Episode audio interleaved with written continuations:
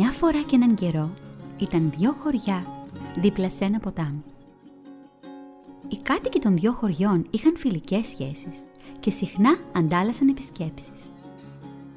Οι άνδρες κυνηγούσαν μαζί και οι γυναίκες μοιράζονταν τις καθημερινές τους εργασίες.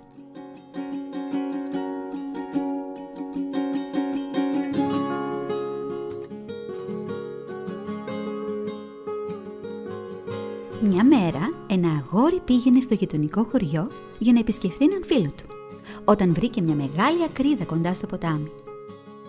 Άρχισε να παίζει μαζί της και σύντομα μαζεύτηκαν γύρω τους κι άλλα παιδιά από τα δυο χωριά και όλα έπαιζαν και διασκέδαζαν με την ακρίδα.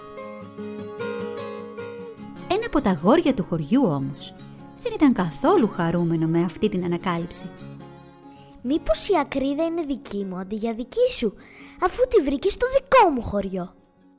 Είπε στο αγόρι που την είχε βρει. Μετά άρπαξε την ακρίδα και έφυγε τρέχοντας.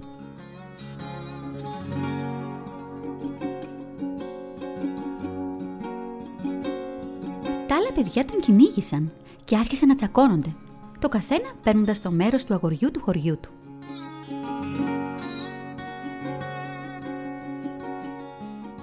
Στο μεταξύ, οι γυναίκες άκουσαν τη φασαρία και βγήκαν από τα σπίτια τους για να δουν τι συμβαίνει. Βλέποντας τα παιδιά τους κονισμένα, αναμαλιασμένα και γρατζουνισμένα, άρχισαν και αυτές να μαλώνουν, κάθε μια υπερασπιζόμενη το παιδί και το χωριό της.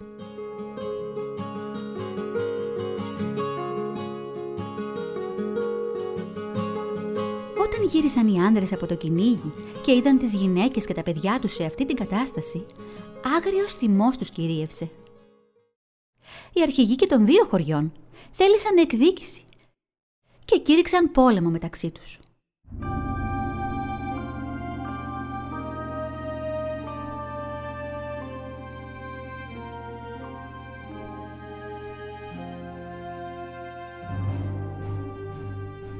Και έτσι απλά μια διαμάχη μεταξύ αγοριών οδήγησε σε πόλεμο μεταξύ φίλων.